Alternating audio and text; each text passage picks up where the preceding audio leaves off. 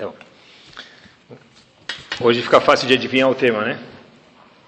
Quem vai levar o chute? Copa do Mundo? Não. Roda Elul, roda. Sempre Me falam que todo ano eu falo isso, mas se eu não fa... é, mas agora vai ser especificamente. Se eu não falar de roda Elul, eu vou perder o emprego. Então roda Elul. Roda Elul, chuva. Sabe que, tá bom, já que eu vou falar, sabe que uma vez chegaram uma vez para um Rav e falaram para ele, olha, ele fez uma drachá, foi preparou um shiur, ele deu uma vez, de repente ele viu lá, ele falou cinco minutos, ele falava, não conseguia falar a língua do povo, então ele falou cinco minutos, o pessoal começou a dormir assim. Aí passou uns dias, um ano, ele, a próxima festa, de novo chegou Rosh Hashanah, esse dia de Elul, ele falou, sabe o que, não vou preparar tudo de novo. Eu falei o ano passado, todo mundo dormiu, pegou o mesmo discurso, falou tudo de novo. Ele começa a falar, aí no meio o presidente da sinagoga levanta a mão e fala, o que, que é isso, Rabino? Poxa, o senhor prepara dois discursos por ano, pensa e véspera de Rosh Hashanah, e repete o mesmo discurso Rosh Hashanah passado e esse. O Rabino olha para ele, né, estava sem saída, e fala, puxa, olha, se vocês podem repetir os mesmos hataim, os mesmos pecados, por que, por que eu não posso repetir o mesmo discurso? Na verdade, não vou repetir nada que eu já falei os outros anos, mas é, o tema vai ser repetido mesmo, o assunto, a forma de abordar não, mas o tema em si, que é chuva, vai ser repetido.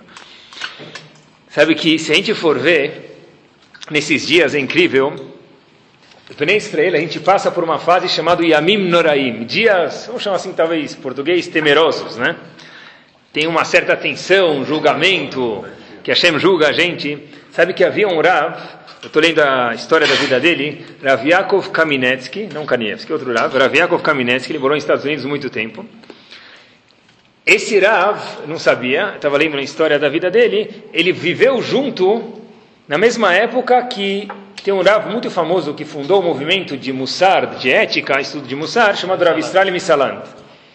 Esse Rav Israel Misalant tinha um, tinha um aluno chamado Rav Amsterdam, Rav Naftali Amsterdam. Então, Rav Yaakov Kaminetsky voltou, conheceu esse Rav Naftali Amsterdam, que era aluno do Rav Israel Misalant, e falou o seguinte, olha, ele testemunhou, escreveu no livro dele, que quando eu vi esse aluno do Rav Israel Misalant, de novo, Rav Naftali Amsterdam, diz assim, Rav Yaakov Kaminetsky, eu via ele nos dias de Rosh Hashanah e Yom Kippur, principalmente quando se aproximava nessa época, olhava para a cara dele e podia falar que não era a mesma pessoa que estava aqui hoje, que estava aqui o mês passado da face dessas pessoas, a gente vê quanto, quanto diferente eles se comportavam nesses dias entre Hashanah e Yom Kippur.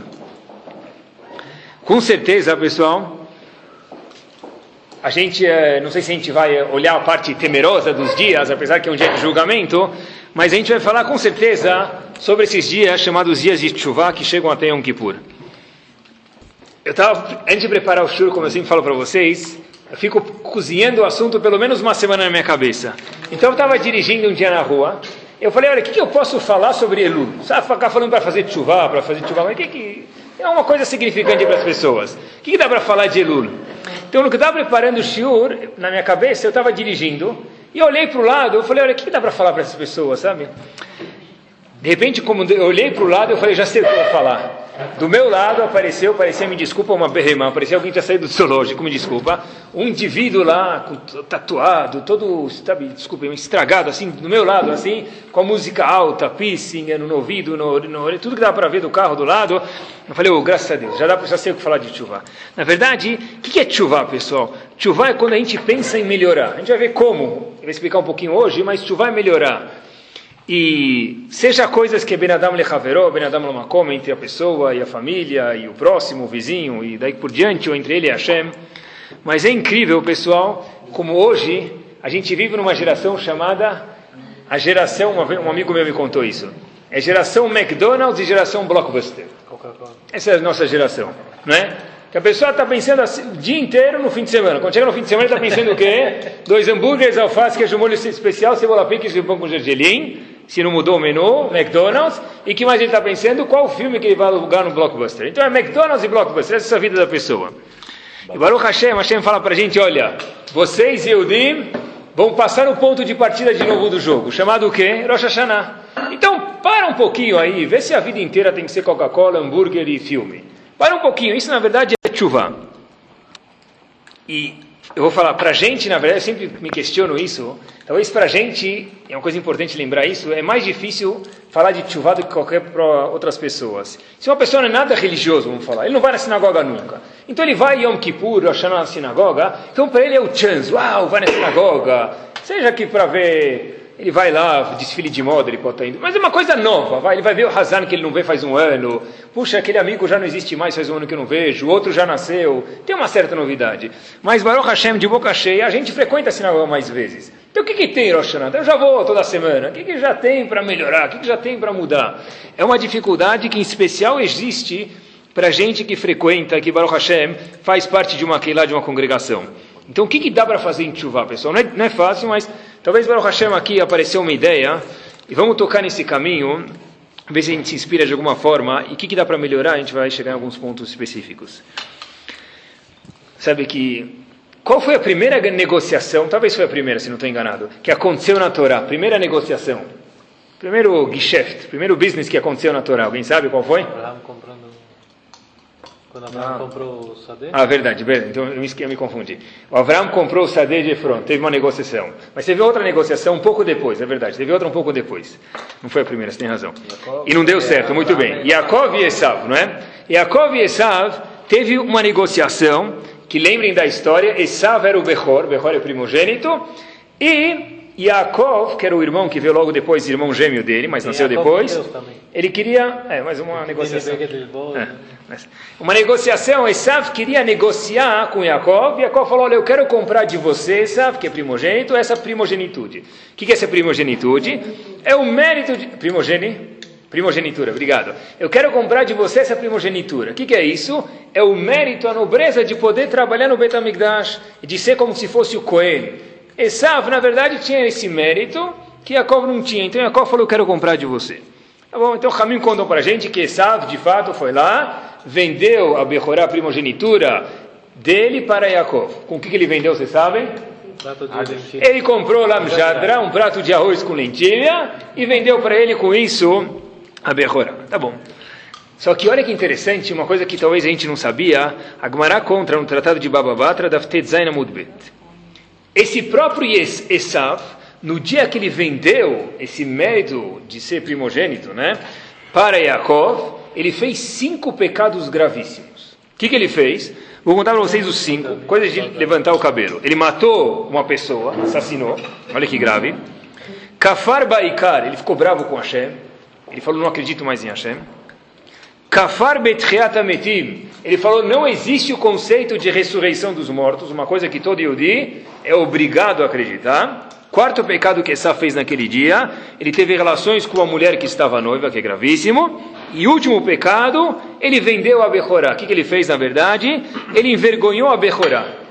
Então teve cinco pecados de novo. Ele teve relações com a mulher proibida, vendeu a Bechorá, matou uma pessoa negou a existência de Hashem e falou que não existe Tchiat Emetim, ressurreição dos mortos. Tá bom. Nesse mesmo dia que ele vendeu Bechorá, ele fez todos esses pecados. Só que a Torá esconde tudo e só revela para gente um problema que Essa fez naquele dia. Qual o problema que a Torá revela para gente? Diz a Torá para gente, em Parashat Toledot, o seguinte: Vai Veakov Natan Lesav Lechem Unezid Adasim. Jacob deu para ele um pedaço de pão, sírio talvez seja, com um pouco de mjadra, tá bom? Le, arroz e lentilha. Vai Yochal, Esav come, Yaakov comeu, vai, Esav, desculpa, Esav comeu, obrigado, bebeu. Vai Yaakov, agora presta atenção, Esav levantou, foi embora do restaurante de Yaakov. Vai vez Esav etabechorá. Diz o passo para a gente, Esav envergonhou o mérito de ser Bechor, de ser primogênito. Rav Shimon Shah faz uma pergunta fantástica. De novo, ele matou pessoas, ele assassinou pessoas, ele negou a existência de Hashem, ele falou que não existe a ressurreição dos mortos. Ele também envergonhou o fato de ser Bechor, ser primogênito. Só que o que, que o Passuk revela para a gente? Qual foi o único pecado que o Passuk revela para a gente? Vai vez Yesav et Só que Esav desprezou, menosprezou, avacalhou com o valor que é ser primogênito, da primogenitura. Pergunta Rav Shimon Schwab, por que, que a Torá só, só conta um dos pecados? Muito mais grave do que isso é assassinar alguém. Muito mais grave do que isso é ter relações com a mulher proibida. Acabou de ficar noiva. Por que a Torá fala que ele envergonhou o fato de ser Bechor? Por que a Torá só revela para a gente esse problema? Diz Rav Simon Só, muito simples. É claro que ele fez os cinco e os cinco são graves. Mas qual é a causa de tudo? A causa de tudo é que vai Esav et Bechorah. Esav viu espiritualidade, Ruhaniut, o fato de ser primogênito, esse mérito de ter uma coisa a mais em Ruhaniut, espiritualidade, como uma palhaçada, como Mas uma brincadeira. A, a Gemara conta cinco, não está na ordem, né? Quer dizer, na verdade, na verdade até esteja na ordem, mas isso aqui se revelou através dele vender a Behorá. Mas no momento que apareceu dentro dele a vontade que ele falou, oh, isso aqui é tudo besteira. Essa parte Ruhani, essa Ai, parte espiritual então, é tudo besteira. Aí, por isso que pelo fato de ele falar que tudo que eu fiz é besteira, é por isso que ele vendeu a Bechorá, então é o contrário. Não, pelo fato que não, pelo fato que ele viu de novo que a parte espiritual era besteira, ele falou: se é assim, qual o problema de matar alguém? Se é assim, ele foi muito pelo contrário, ele foi fazer tudo errado para mostrar que isso aqui era besteira. Então, na verdade, é que interessante. Rav Shimon Shab está falando para a gente, no momento que a pessoa não dá valor para alguma coisa, todo o resto vira simplesmente uma consequência. Por isso, de novo, que apesar de ter feito cinco pecados gravíssimos, a Torá revela um só. Vai vez Esav et Abechorá, que ele envergonhou um fato da primogenitura. Na verdade, em árabe, como se fala isso? Mafitaklif. Sabe o que é Mafitaklif? Não tem problema, não tem, não tem problema. Tipo, a pessoa pode ir lá, ir lá, ele comer uma coisa que não é kasher, Mafitaklif. Não tem problema. Ele vai lá, ele fala um palavrão, palavras que a Hashem, a gente sabe que a Hashem não gosta, a palavra feia, tudo, tudo se negocia. Foi esse o pecado de Esav, foi essa a causa do Esav, Esav falou, não tem problema. É tudo uma palha, é tudo brincadeira, dá para dar um jeito. E no momento que Esav viu que não se dava importância para nada, então ele começou a tratar mal. Um exemplo simples, vocês vão lembrar do bar mitzvah de vocês. Todo mundo no bar mitzvah ou no aniversário ganha uma bicicleta. Alguma hora que ele ganhou uma bicicleta, hoje em dia seria uma mobilete, tá bom? Ou talvez daqui a pouco vai ser um carro de bar mitzvah, a gente já está chegando lá. Mas Esav ganhou a bicicleta como se fosse. Como é que é o primeiro dia que você ganha uma bicicleta? Oh, ele põe na garagem, cadeado, tem um de número e um de chave e atrás onde ninguém vai mexer nela. Tá, seis meses depois, cadê a bicicleta? Se tiver, pergunta para ele, não, até, até, acho que emprestei para alguém, enferrujou, empoeirou, cadê a bicicleta? Foi, por quê? No primeiro dia, quando você dá valor para alguma coisa, aquilo é uma novidade. sexto mês já, ou depois de um ano, o que for, depende da pessoa, isso não vale mais nada. Né? Isso tudo na vida da pessoa é igual, não é? Pode ser na família, pode ser no trabalho, o primeiro dia que ele vai no trabalho novo, ele arruma, tal. Depois de seis meses, que horas ele chega, que horas ele sai, vai lá saber. Mesmo que ele for é, patrão ou empregado. Né? Então muda, isso aqui muda. Esav, na verdade, falou: olha, isso aqui é tudo. É besteira, dá para dar um jeito. No momento que ele viu que era tudo besteira, então isso aqui, todos os hataim, todos os pecados foram uma mera consequência de tudo isso. Portanto, pessoal, talvez o primeiro ponto que a gente vê para Chodesh Elul, para esses dias, talvez é não vai e vez, Shalom, o contrário. Dá valor para a oportunidade que a pessoa pode mudar de novo, pessoal, se a gente for olhar na rua, a gente vai ver quantas pessoas. Roda Shalom de é um presente magnífico, a gente se acostuma com a ideia. Mas olha, eu posso mudar e a Hashem espera uma mudança de mim. Pega pessoas cultas, inteligentes, que não têm Torá. Quanto que a pessoa muda o caráter dele na vida inteira? Para melhor. Ele nunca pensou sobre isso. O cara pode ser o maior milionário, pode ter feito PhD, pode ter feito doutorado. Não estou falando de pessoas ignorantes, pessoas super cultas. Quanto você melhorou teu caráter na vida? Nunca, nunca pensei sobre isso. O que a pessoa faz no mundo? A Torá fala para a gente, olha, não seja vai e vez, não envergonha, dê importância ao mérito de Hashem. Fala, eu quero que você se prepare mais uma vez esse ano para fazer um check-up em Chodesh Elul. Tem uma lahá muito interessante que aparece na, na Gemara Yomá. A Gemara Yomá fala tudo para a gente sobre Yom Kippur. Como era o serviço de Yom Kippur, as leis do jejum, daí por diante. Então, no Tratado de Yomá, tem uma página Peizaina Mudbet, vou ler para vocês duas linhas. No banana. Mitzvat vidui erev Yom Kippurim. Vocês sabem essa lahá. Como que se faz vidui erev Yom Kippur, na véspera de Kippur? Então, fala a Gemara para gente e se faz im Hashecha. Na verdade, você pode fazer quando começa Yom Kippur. Não precisa fazer antes. Aval Amru Chachamim. Cuidado, faz antes de almoçar. Por quê? Porque olha, idvade kodem sheochar, faz vidui, confessa, diz para Hashem o que, que você errou, antes de almoçar no jejum de Yom Kippur, antes, veiste shemati trevdato baseuda. Talvez vai acontecer um problema na Seuda. Qual o problema? Rashi fala talvez o cara vai ficar bêbado na Seuda. E aí ele vai chegar no Yom Kippur bêbado, não vai conseguir fazer bidui, e é tão importante fazer bidui, então faz antes. O Rambam diz que o problema não, não é que ele vai ficar bêbado na refeição. Problema é que talvez ele vai engasgar na refeição e morrer. Assim diz o Talmud. Então, na verdade, de novo, quando que se tem que fazer vidui, confessar, vamos chamar assim em português, os pecados para Hashem no Yom Kippur, quando já começou Yom Kippur. Ah, por que a gente faz antes? Porque talvez, ou de acordo com o Rashi, que a pessoa vai engasgar na refeição e morrer. Então é melhor, talvez vai morrer, então, na, na refeição de, da, é, da véspera de Yom Kippur. Então, faz antes de almoçar. Ou, talvez a pessoa vai ficar bêbada. Assim diz o Shulchan Aruch, por isso que hoje em dia, em Minchá, antes do almoço, na véspera de Yom Kippur, se faz o vidui. Tá bom, assim está escrito. Eu nunca entendi essa alahá. Eu nunca entendi essa alahá. Quantas, quantas vezes o Talmud inteiro se preocupa que alguém vai se enforcar no meio da refeição? Quem aqui já ficou bêbado na véspera de Yom Kippur?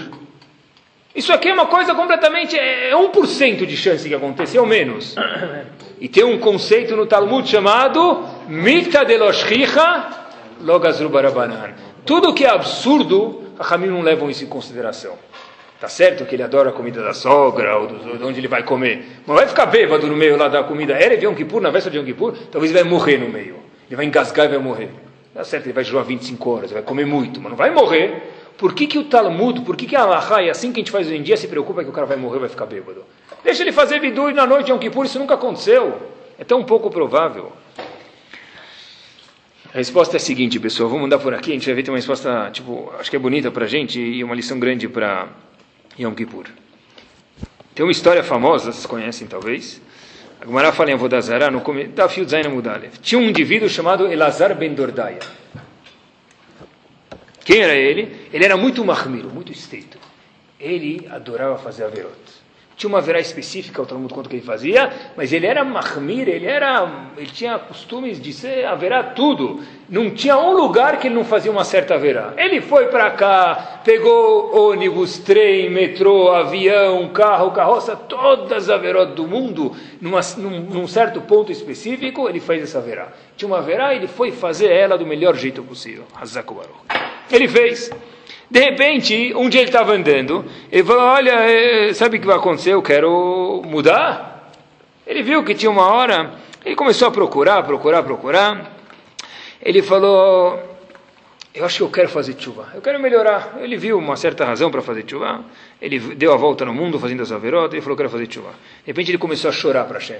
Hashem, estou arrependido. Fiz a verá nos quatro cantos do mundo, sete dias por semana, todos os dias do ano, fiz a verá, eu quero mudar. Aí ele começou a chorar, está escrito, até que saiu a Neshama dele, saiu a alma dele para Hashem, e falou o seguinte, diz para a gente o Talmud, preste atenção, Bahá, eh, desculpa, Rabi Lazar ben Dordaya chorou, em vez de ser Elazar ben Dordaya, ele virou Rabi Lazar ben Dordaya, e de repente ele foi aceito na Lonamabá, e diz o Talmud para a gente que ele foi Mezuman Lechayolamabá, saiu uma voz celestial dizendo que esse Elazar virou Rabi Elazar ben Dordaya. Não esqueçam que ele é um pecador que não existia como ele. Está escrito Mezuman, ele ganhou o ticket, o cartão, o passaporte da alegria para o Olam Abba. Assim está escrito. Rebbe, que é Rabi Uda Nassi, antes de morrer, bem antes fez o chuvá. Não, ele morreu porque ele chorou tanto, ficou tão, com tanto desgosto que ele morreu. Agora, talvez é o que você vai perguntar agora, presta atenção. Rebbe Rabiuda Nassi, que compilou todo o Talmud, quando ele escutou essa história, ele escreveu no Talmud, ele começou a chorar. Diz a Avodazara, Bachar Rebbe. Rebbe começava a chorar. Ve'amar, Yesh koneu lamo bekama shanim. Eu, Rebbe, Rabiuda Nassi, estou trabalhando anos para ganhar o passaporte da alegria para o Lamabá, para o mundo vindouro.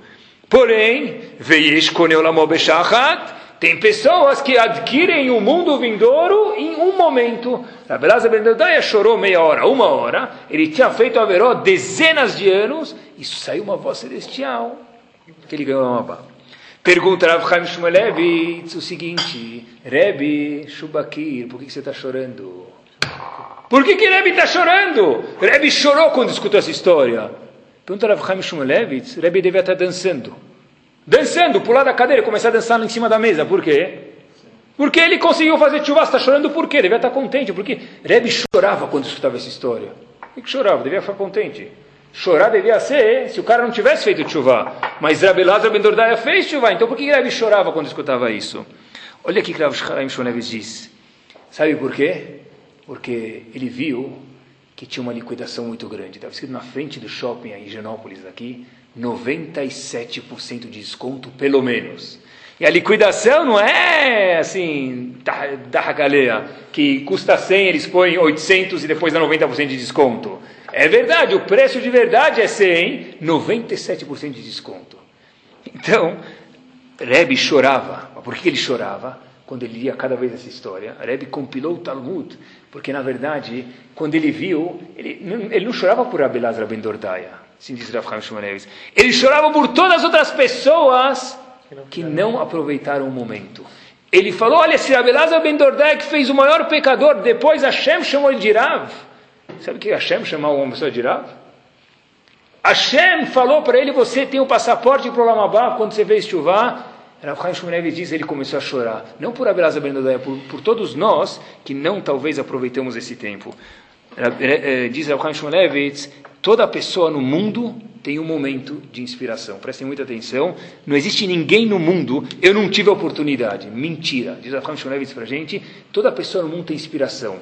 Talvez seja um momento de vida, talvez seja um momento feliz, um momento triste, um shiur. Não tem ninguém no mundo que não teve inspiração para ficar uma vontade de fazer chuva. Por isso que Rebbe chorava, porque nem todo mundo que teve essa inspiração levou ela para frente e usou ela para melhorar. Muitas pessoas continuaram exatamente dos 8 aos 80 anos de vida, exatamente igual, como talvez seja a maioria das pessoas no mundo que não tem o mérito de ter e não tem essa inspiração para poder melhorar. Rebbe então chorava, e assim explica Rav Chaim Shumrevis, não por Abelaz Ben Dordaya, mas pela oportunidade perdida de todas as outras pessoas que não têm esse momento. O que é tshuva, pessoal? Existe um conceito chamado Hirhur Tshuva. Hirhur Tshuva é um pensamento, é uma cócega no estômago, uma vontade de fazer tshuva. O que quer dizer isso? Se uma vez a pessoa está com uma vontade de fazer tshuva, vontade de verdade, só vontade, só o fato de se arrepender, mesmo que ele não melhora, isso é chamado um pouquinho de chuva, isso aqui é válido para Hashem. Repito, uma pessoa que anda de carro no Shabat, uma pessoa que sobe de elevador, uma pessoa que fala no telefone, uma pessoa que liga a luz no Shabat, isso é chamado Hilul Shabat.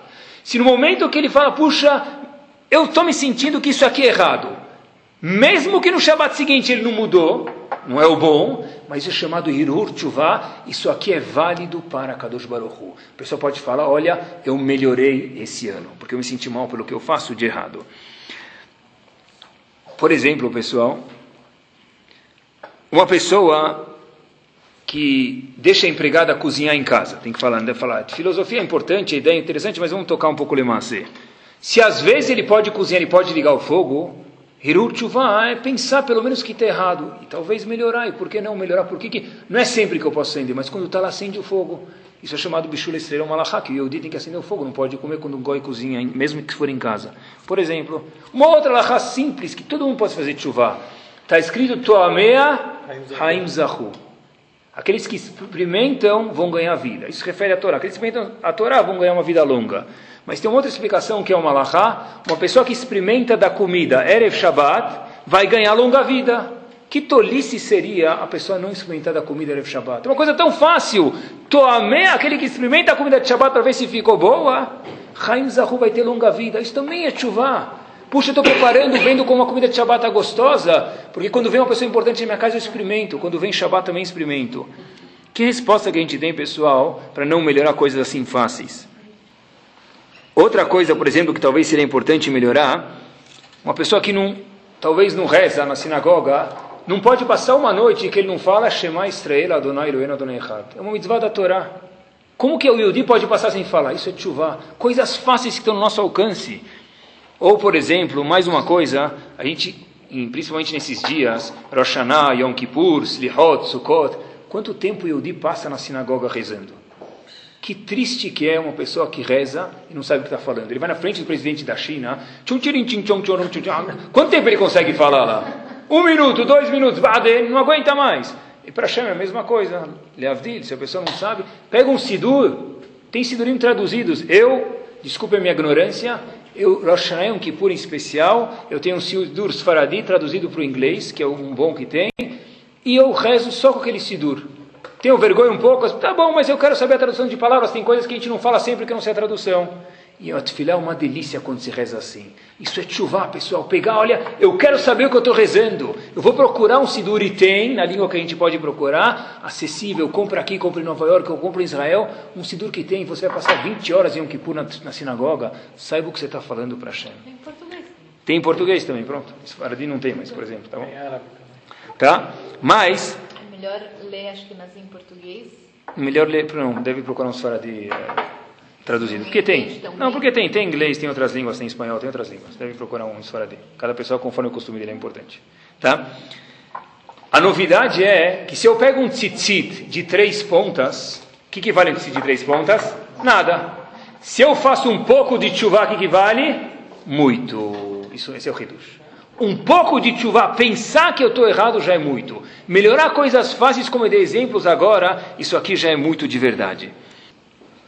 E de novo, pessoal, imagina uma mulher, ou um homem que paga as contas da mulher, que a mulher passa na frente do shopping e a liquidação demorou um dia. Era a liquidação de 97%. O homem que paga as contas a mulher que faz as contas? Quanto tola seria essa mulher, ou o homem que paga a conta dela, que fez ela comprar coisas no dia seguinte, quando acabou a liquidação? Né? Chodesh Elul é exatamente a mesma coisa. É um dia, é um mês que é chamado, a Hashem fala para a gente, é uma chance de mudar. É um mês que é chamado para a gente tax free, zona livre. Não tem imposto, é um mês de liquidação que a Hashem fala para a gente. Essa é a razão que eu perguntei para vocês no começo, por que, que Yom Kippur precisa fazer vidui? Tem que fazer à noite. Porque ele faz antes, porque talvez ele vai engasgar e morrer. Mas a gente falou, isso aqui é uma coisa super não provável. Quem, quem imagina que ele vai morrer Yom Kippur? E por isso, Ramim falam que em todos os lugares do mundo, todos os Eudim vão fazer vidui quando? Antes. Mas nunca aconteceu. Pode acontecer, mas não é normal. A resposta é, quando você tem uma coisa muito valiosa, mesmo que não é normal, você se preocupa. Por exemplo, a pessoa anda num lugar com 10 reais no bolso. Nunca ninguém foi assaltado aqui. Ele mandar de guarda-costa? Não. Mas se ele anda com uma maleta, que a vida inteira que ele economizou dele está na maleta. Ele está naquela maleta transportando de local A para local B. Ele vai andar com guarda-costa ou não vai? Ninguém nunca foi assaltado aqui. Uma vez em 50 anos. Vai andar guarda-costa ou não vai? Claro que vai. É por isso que a gente faz vidui antes. Ah, é pouco provável, mas a liquidação Erev Kippur é tão grande, a oportunidade é tão grande, que perder ela seria algo gravíssimo. Um milhão. Para um milhão, eu levo um guarda-costa. Por uma oportunidade dessa, disse Hashem, olha, mesmo que o vidui é melhor ser feito à noite, faça antes, porque talvez 0,01% de chance de uma coisa acontecer. Sabe que contam que o Hafetz Haim, todo ano, quando chegava esses dias, ele sentava e chorava. Eu nunca vou esquecer uma coisa, o Rosh Mechinah, o chefe da Mechinah de Baltimore, uma vez ele estava dando uma Sihá, um, pouco falando sobre Tchuvá, eu nunca vou esquecer, ele sentou, Mechinah é o high school, a, high school, a colegial, tá? Então ele estava dando uma Sihá, eu lembro, no mesmo ano que eu tinha chegado no Yeshiva, estava dando uma Sihá, ele começou a conversar um, sobre, sobre Tchuvá, de repente, ele senta no meio, ele não consegue acabar as palavras dele de chorar. É um indivíduo que tinha 80 anos de idade, está vivo hoje, que fugiu do holocausto, que ele foi irava a vida inteira dele. Eu nunca vi uma pessoa, parecia um anjo quando eu via ele. Ele estava chorando porque ele talvez não melhorou tanto Kodesh Elul. Isso de verdade é alguém que sabe o que quer dizer a oportunidade de fazer tshuva, pessoal. Sei, talvez seja isso que a gente fala. Kola Neshama Tehalelia. Cada respiração a pessoa tem que louvar Hashem. Por quê? Porque a cada respiração, especialmente em Kodesh Elul, é o momento de louvar Hashem, porque é uma oportunidade de agora fazer tshuva cada momento, porque é tão importante, é tão valiosa a liquidação que a cada momento é importante que a pessoa faça chuva. Na verdade, pessoal, vou andar mais um passo à frente para vocês, com vocês. Existe um conceito que Rav Dessler inova, é uma novidade, mas se ele falou, a gente pode falar. Toda tefilá a gente fala que nós somos descendentes dos avós, dos nossos patriarcas. Eloque Abraham, Eloquei Yitzhak, Eloquei Yaakov. Tudo na Tfilah a gente responde. Por exemplo, está escrito na Torá em Parashat Ekev, por que a gente vai merecer ganhar a terra de Israel? Não que a gente tenha mérito, mas por causa dos nossos patriarcas. Então tudo é mérito dos nossos avós.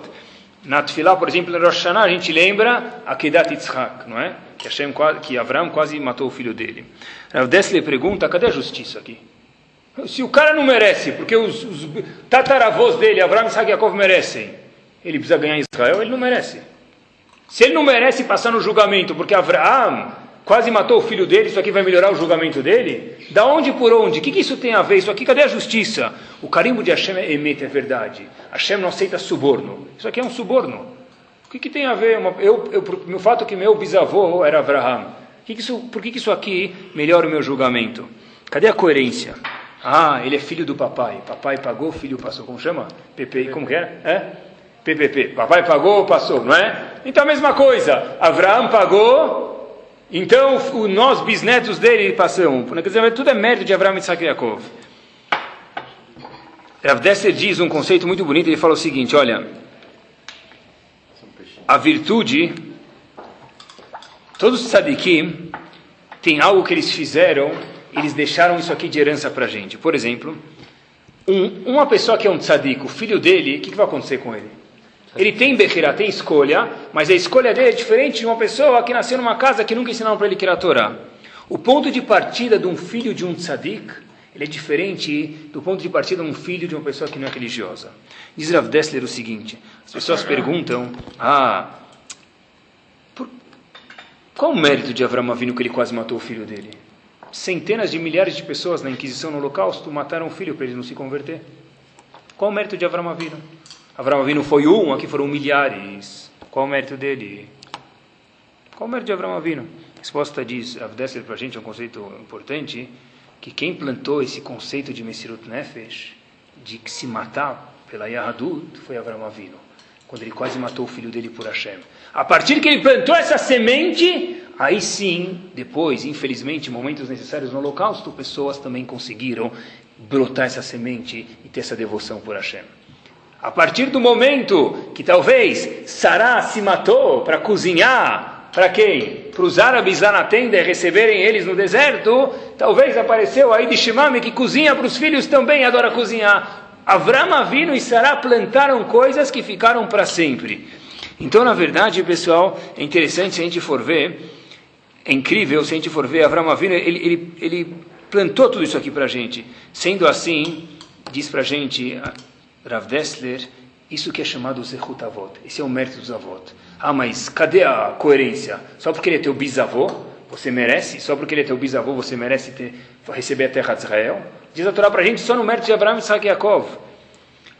Vou contar para vocês o que aconteceu essa semana, e essa aqui é a resposta do Rav Dessler, talvez ilustrada com nossas palavras aqui.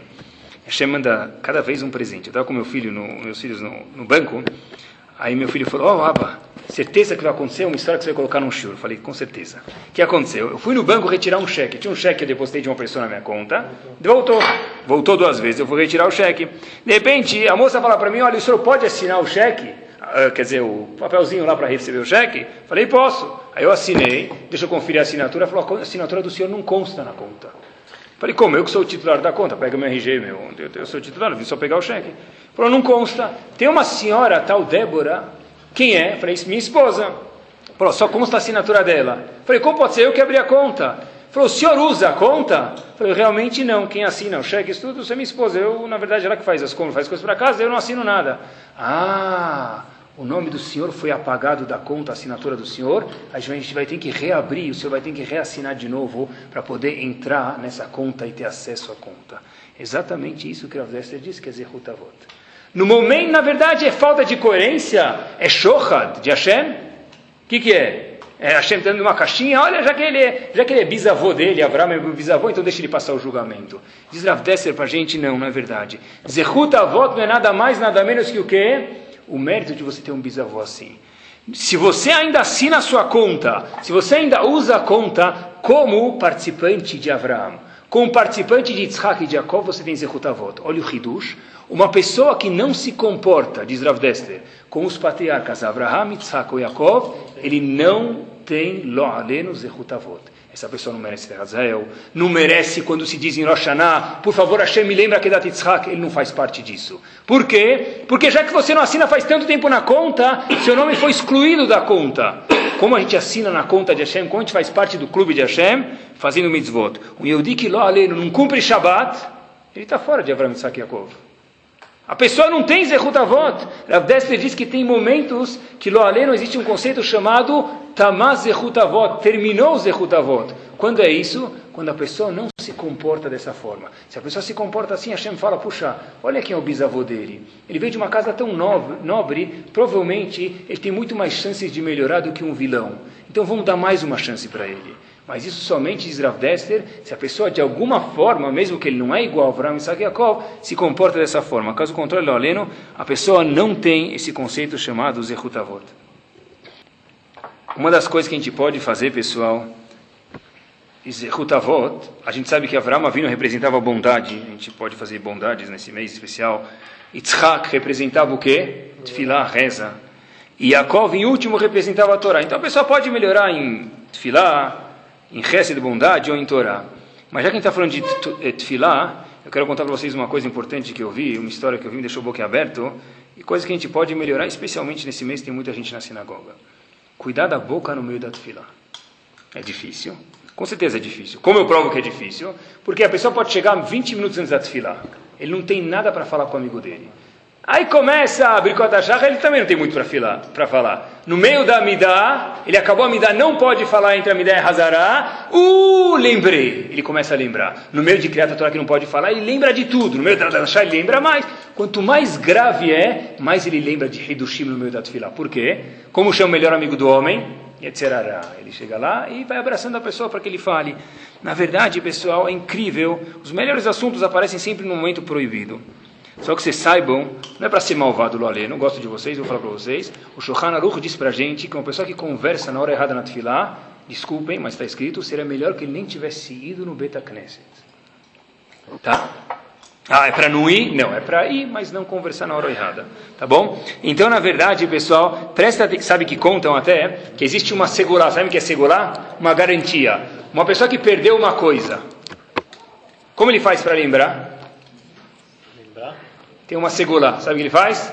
Reza Amida. Assim eles contam, porque no meio da Amida a pessoa começa a viajar, ele começa a pensar em tudo que ele fez, e ele provavelmente vai lembrar onde ele perdeu aquele, aquele objeto, né? Então, na verdade, isso aqui não é Tfilah. Tfilah, na verdade, é saber que está rezando e falando com a Kadosh Baruch Hu. É só uma brincadeira, não é para fazer isso de verdade, tá? Pessoal, aconteceu uma história dia 14 de Shvat de 5.765, há um ano atrás, mais ou menos. Um indivíduo, presta atenção nessa história, a história aconteceu, tem um livro da Arskol sobre Tfilah e Liela lá, página 282, livro chamado Praying with Fire, por favor confiram. Um indivíduo chamado Shlomo foi visitar Avchaim Kanievski. Avchaim Kanievski existe ainda, mora em Bnei Brak, tem 120 anos de vida. Avchaim Kanievski chega lá e pergunta, esse indivíduo falou, olha, por favor, eu quero refuah shlema para uma pessoa, eu vim, eu moro numa certa comunidade, e eu vim pedir refuah shlema, cura para um indivíduo da nossa comunidade que está muito doente, um indivíduo jovem. E perguntou Rav Chaim Kanievski para ele, tá bom, vocês falam na sinagoga? Sim, mas a gente já melhorou bastante, mas a gente ainda fala na minha sinagoga. Diz Rav Chaim Kanievski para ele, isso aqui não é suficiente. Tem que parar por completo. Por quê? Isso aqui não é suficiente ainda. Rav Chaim Kanievski falou para o filho dele, querido, traz um Shulchan Aruch para mim com Mishnah Brura, código de leis. Ele foi lá e trouxe. Está escrito o seguinte no Shulchan Aruch, que é proibido que a pessoa fale no meio da tefilá, e é melhor que ele não tivesse vindo no meio da Knesset se ele falasse. Ah, tá bom. Então ele falou, tá bom, mas eu quero que você me dê uma segurança, eu quero voltar para a sinagoga eu quero avisar que o que, que, a gente pode fazer. Rav Chaim Kanievski disse para esse Shlomo, eu te avisei, não conversar na sinagoga. O menino fala, esse indivíduo fala para o Rav Kanievski, mas Rav, posso falar no seu nome, que não pode conversar na sinagoga no meio da tefilá? Ele fala que o Shulchan Aruch não é suficiente? É, mas é, sabe, se eu falar o nome de Shulchan Aruch, ninguém pode falar no meu nome receberam sobre si, isso aconteceu, faz um ano atrás, receberam sobre si de não conversar na sinagoga, o indivíduo estava muito, muito, muito doente, a Kwanieski falou também, eu vou também fazer lá para ele, esse indivíduo melhorou, eu não sei se já conversa na sinagoga ou não de novo, mas o indivíduo melhorou, a Kwanieski falou, isso aqui é uma segulaca para a pessoa, além do que está doente, que tem uma gzerá, que lá nele esteja ruim, longe de nós, isso aqui é uma segurar para que a pessoa melhore, não conversar na tefilá. Isso é uma coisa de verdade, pessoal, que a gente pode melhorar nesse Rodesh Elul. E, de novo, às vezes a pessoa vê, antigamente talvez viam assim, hoje em dia acho que a gente não pode ver, mas é dificuldade para a gente, e a Mim Noraim são dias temerosos. Se a gente for ver dias temerosos, acho que a gente vai se apavorar e não vai fazer nada. Mas É uma oportunidade, acho que a gente pode ver Rodesh Elul como uma oportunidade, pessoal. Me permitam, de novo, tudo que acontece, é, é incrível isso aqui. Olha, eu peguei um jornal, quinta-feira, dia 26 de agosto de 2004. Então eu falei, ele já está atrasado, estava na minha pastinha de Rodesh Elul. Eu abri ele, mas Baruch Hashem é uma festa que se repete a cada quarta, última quarta-feira de agosto. Então é a semana que a gente está agora. Olha só o que, que o mundo pensa enquanto a gente tem o mérito de poder aprimorar nossas características entre nós com o próximo com Hashem. Guerra atinge as ruas de vermelho na Espanha.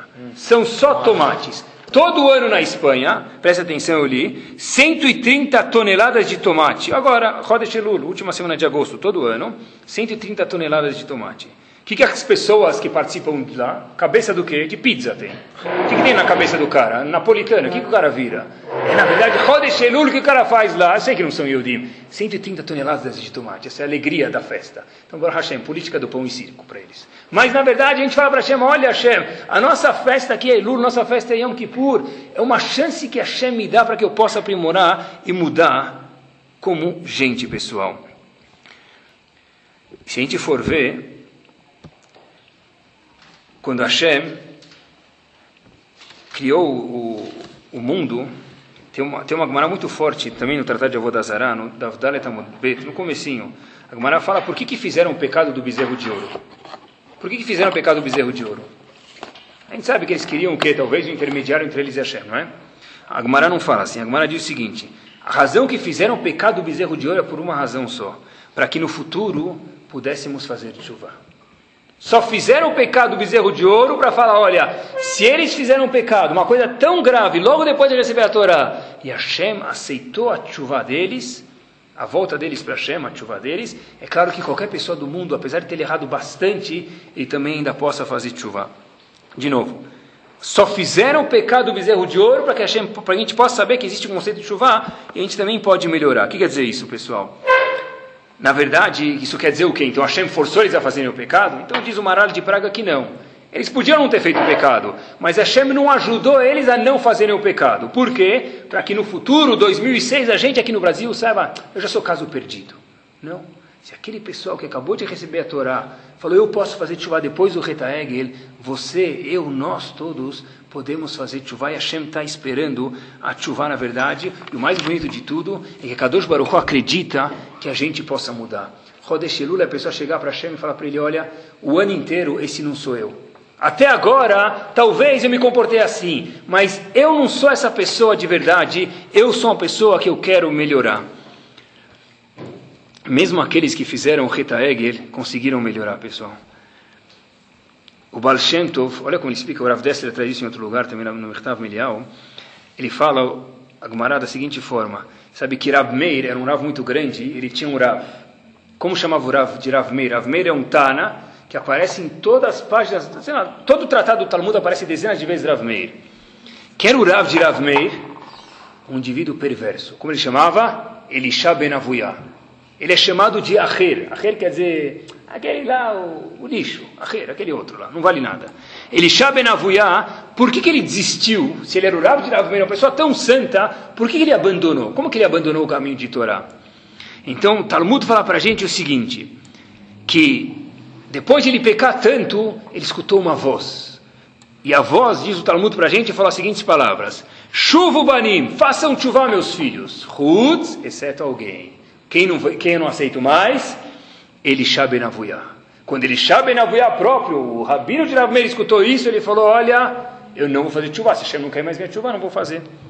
Pergunta o Baal Shem Tov, Hashem quer a chuva de todo mundo. Como que Hashem pode ter falado uma coisa dessa? Todo mundo faça chuva, menos você, Elisha Ben Avuyah. Hashem espera a chuva de todo mundo. Da onde veio essa voz? Sabe de onde veio essa voz? O Baal Shem Tov da cabeça dele. Essa voz nunca existiu.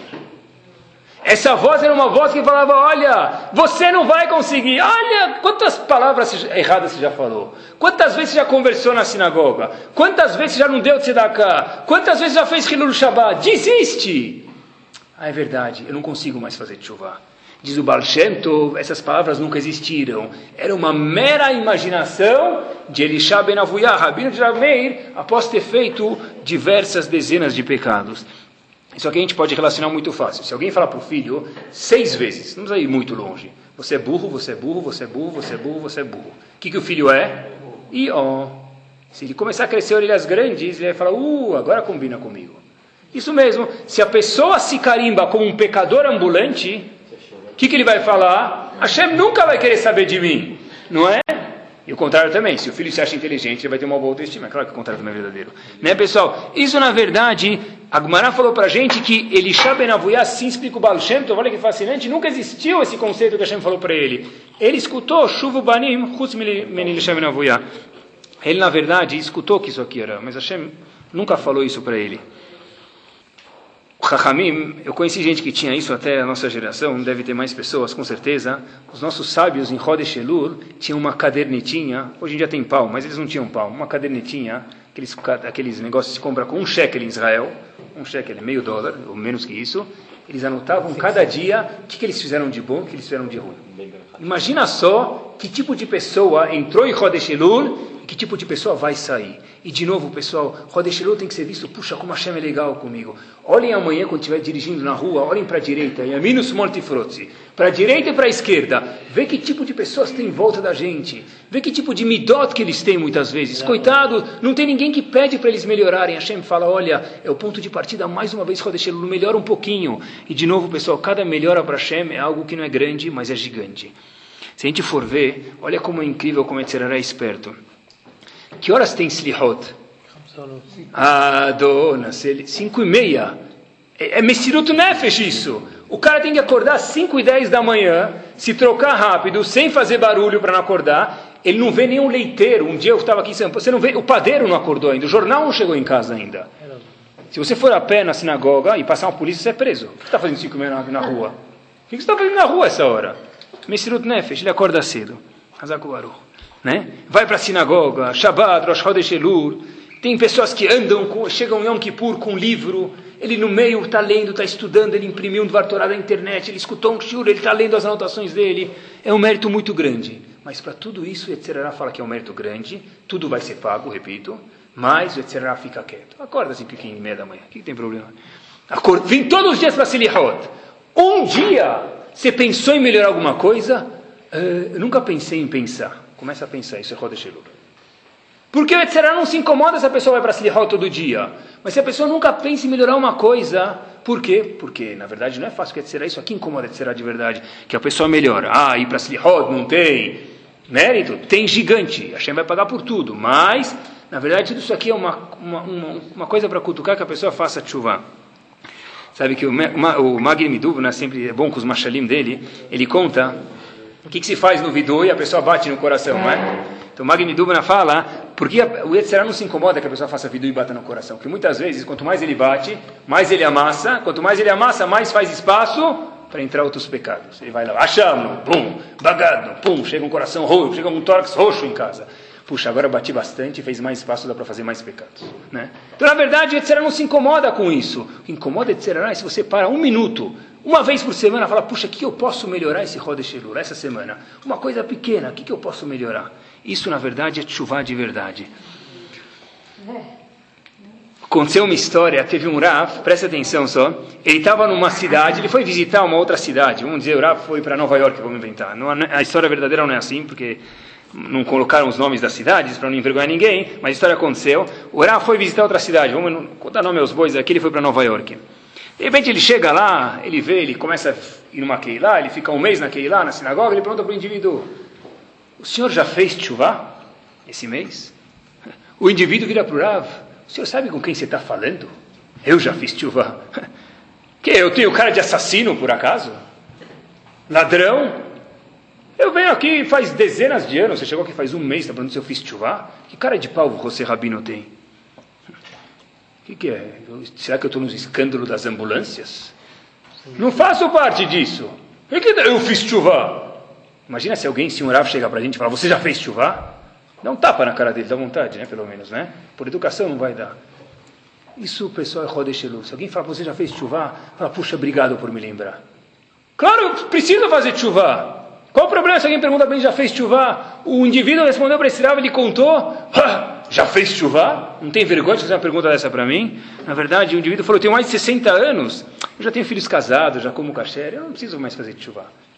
Isso, na verdade, pessoal, é o erro de Rodesh que pode acontecer, não? com Rodesh Elul. Talvez a, a, qual a palavra que a pessoa mais tem medo na vida? Mudança, mais do que morte. Porque morte já passou, está igual. A palavra, que a, a palavra que a pessoa mais tem medo na vida é mudar. Mudar, não. não. Eu não, hoje não. Búcara, vem amanhã, me liga amanhã, das do horário comercial, não é? Porque mudança é difícil, mas Hashem fala, eu sei que isso é difícil. Mas são pequenas mudanças que faz, vai lá. O poeta Pequenas mudanças fazem um grande homem, não é assim? De verdade, pessoal, isso que Hashem espera da gente. Logo depois do pecado de bezerro de ouro, o que, que, que, deixou Hashem chateado? Como vocês adivinham? O que deixou Hashem chateado depois do pecado do bezerro de ouro? É um passuco na Torá, isso é óbvio. A única coisa que Hashem conta. O povo recebeu a Torá, acabou de receber o presente, acabou de casar com Hashem, dá um tapa na cara da noiva acabou de receber a Torá, fez o pecado da idolatria do bezerro de ouro. Qual, qual a reação de Hashem? O que Hashem faz? O que Hashem fica triste com eles? Por quê? O que eles fizeram? É? Traíram Hashem, não é? Tá, não está escrito isso na Torá. Parashat Kitavó, única, Parashat Kitissá, desculpa, única coisa que Hashem reclama com a gente. Raiti et Eu vi esse povo depois que fez o pecado do bezerro de ouro. Veineam kshe oref u. Cabeça dura. Não muda. Hashem reclamou de uma coisa para a gente depois que a gente pegou o pessoal do. Por que, que vocês não mudam? Errou, melhora. Vocês são cabeça dura, disse Hashem para o povo do deserto. Interessante, né? Alguém já viu alguém que dormiu de mau jeito? Está com cãibra aqui, como fala, cãibra, né? No pescoço, torcicolor. Ele está com torcicolor, ele não consegue virar para a esquerda. Se ele quer olhar para a esquerda, ele tem que fazer, dar a volta inteira com o corpo para olhar para lá. Mas é tão fácil virar para cá. Isso é alguém que é o quê? Cabeça dura. É tão fácil virar para cá melhorar uma mitzvah, mas não. Ele vira totalmente para o lado errado para fazer o quê? Para fazer a verá. Isso é o que Hashem reclamou para a gente. Não estou nem preocupado que você fez o quê? Avodazará, Geló? Não estou nem preocupado que você fez Avodazará. O problema de verdade é que você é vê cabeça dura. É isso que Hashem fala para a gente. Nós vimos, o povo judeu quando estava no Egito viu 10 makot. Não é, pessoal? Quanto, que parte do povo que saiu do Egito? No máximo 20%. Tem gente que diz que no, só 2% saiu, e tem gente que diz que 0,2% saiu. Quer dizer, no máximo 20% saiu, 80% ficaram. Ou 2% saiu, 98%. Mas eles viram Hashem! 10 makot, 10 pragas. Dava para falar que não existe Hashem? Dava. Se a pessoa é cabeça dura, ele pode ver Hashem na cara dele que ele não muda. Do Egito eu não vou sair. Aqui tem Moloheie, tem Fisto. Eu vou lá para Israel, vai saber o que vai ter lá, se vai ter Kake, vai ter marcha, eu não sei o que vai ter. Eu quis ficar no Egito e morreu. Tem gente que diz que só 2%, quer dizer, 99,8% ficou porque não queria sair porque era cabeça dura. Isso é Rodesh Elul, pessoal, tentar melhorar. Só vou terminar uma história, só para a gente ver que como que é grave ser cabeça dura e Rodesh é um momento para a pessoa ficar mais flexível, melhorar. E melhorar uma coisa, principalmente como a gente deu alguns exemplos antes, pessoal. Se contou que tinha um vilarejo pequeno, tinha uma... inventaram um conceito chamado locomotiva. Já ouviram falar? É uma coisa nova, novidade na época. Então, de repente, um indivíduo da cidade foi chamado o chefe da cidade foi chamado para visitar lá outra cidade onde inventaram a locomotiva para ver se eles querem implantar isso aqui na cidade, trazer trilhos até aqui para trazer a locomotiva até aqui. Então, de repente, ele chega lá, como que você nasceu locomotiva? Olha, diz o indivíduo lá para o representante da cidade, ah, puxa, aqui é uma coisa novidade. Onde estão os cavalos? Não tem cavalo, não é cavalo mais que puxa a carroça, é motor a vapor, é completamente diferente. Tá bom. O representante vai analisar, ele fala, puxa, é uma coisa séria. Então ele volta para a cidade e contar para todo mundo como funciona essa famosa locomotiva. Então ele vai lá contar. É calor, é vapor, os pistões, os pistões movem a roda. Então todo mundo estava maravilhado, fala, puxa, a gente quer investir, porque isso aqui é muito melhor do que carroça com cavalo, vamos trazer ela para a nossa cidade. O indivíduo lá estava lá, cabeça dura, não entendia nada. Ele explicou meia hora, PowerPoint, vídeo, e laser, e tudo que tinha direito. Puxa, é uma coisa bárbara isso aqui. Aí o indivíduo levanta a mão e fala para os caras, olha, vocês estão loucos. Há milhares de anos, desde a época do, do Barney dos Flintstones, a gente tinha aqui carroça e cavalo que puxava carroça. Mudaram? Cadê? Cadê isso aqui? Então, de repente, ele fala, olha, vou te explicar. Ele começa a explicar o mecanismo, o PowerPoint de novo, e vídeo, e todas... Ah, cadê? Aí o indivíduo fala, puxa, agora eu entendi. O negócio aqui é bom mesmo. Vamos investir. Cada um vai dar 100 mil, vamos investir locomotiva para nossa cidade. Aí o indivíduo fala, mas eu só tenho uma pergunta. Qual? Eu entendi tudo. Os cavalos, os pistões, tudo que você, tudo que você falou que não tem cavalo. Mas uma coisa eu quero saber. De verdade, nesse diagrama está faltando uma coisa. Aonde que estão os cavalos? Ele entendeu tudo, só que onde estão os cavalos? Porque ele acha tanto que tem que ter cavalo na locomotiva, que entendeu tudo menos onde estão os cavalos. Na verdade, isso que a Hashem fala para a gente. Não seja não seja cabeça dura. Esse é o verdadeiro rei que existe. A gente quer sempre coroar Kadosh Baruch Hu. Como se diz a palavra rei em hebraico? Melech. Se a gente quer coroar rei, Hashem sendo rei, nós precisamos ser também o que? Reis. Por que a palavra Melech é justo Melech, vocês sabem? Em hebraico nada é porque se não foi perguntar, porque se fosse outra coisa ia perguntar de outro jeito, mas não. Rei, na verdade, em hebraico, eu termino com isso, é Melech. Que palavra tem parecidíssima com Melech? Nimlach. Uma pessoa que muda de ideia, como se diz em hebraico, Nimlach. Ele mudou de ideia. Por que é justo ser chamado Nimlach? Porque vem de Melech. Uma pessoa que sabe mudar de ideia, diz Ravolver para a gente, sabe falar, eu estou errado, eu mudo, eu melhoro, esse é o Melech verdadeiro. Esse é o rei verdadeiro. Se Nimlach, se ele sabe mudar de ideia, ele é o rei verdadeiro. Que Bezat Hashem, a Kadosh Baruch Hu possa falar para a gente, olha, a gente mudou, nós somos Melech, Melachim de verdade, porque Nimlach, não mudamos de ideia e melhoramos no exemplo que a gente deu, a Kadosh Baruch dá para a gente, e principalmente para todos os outros Eudim no mundo, Gzerat, Tovot e Amém, amém.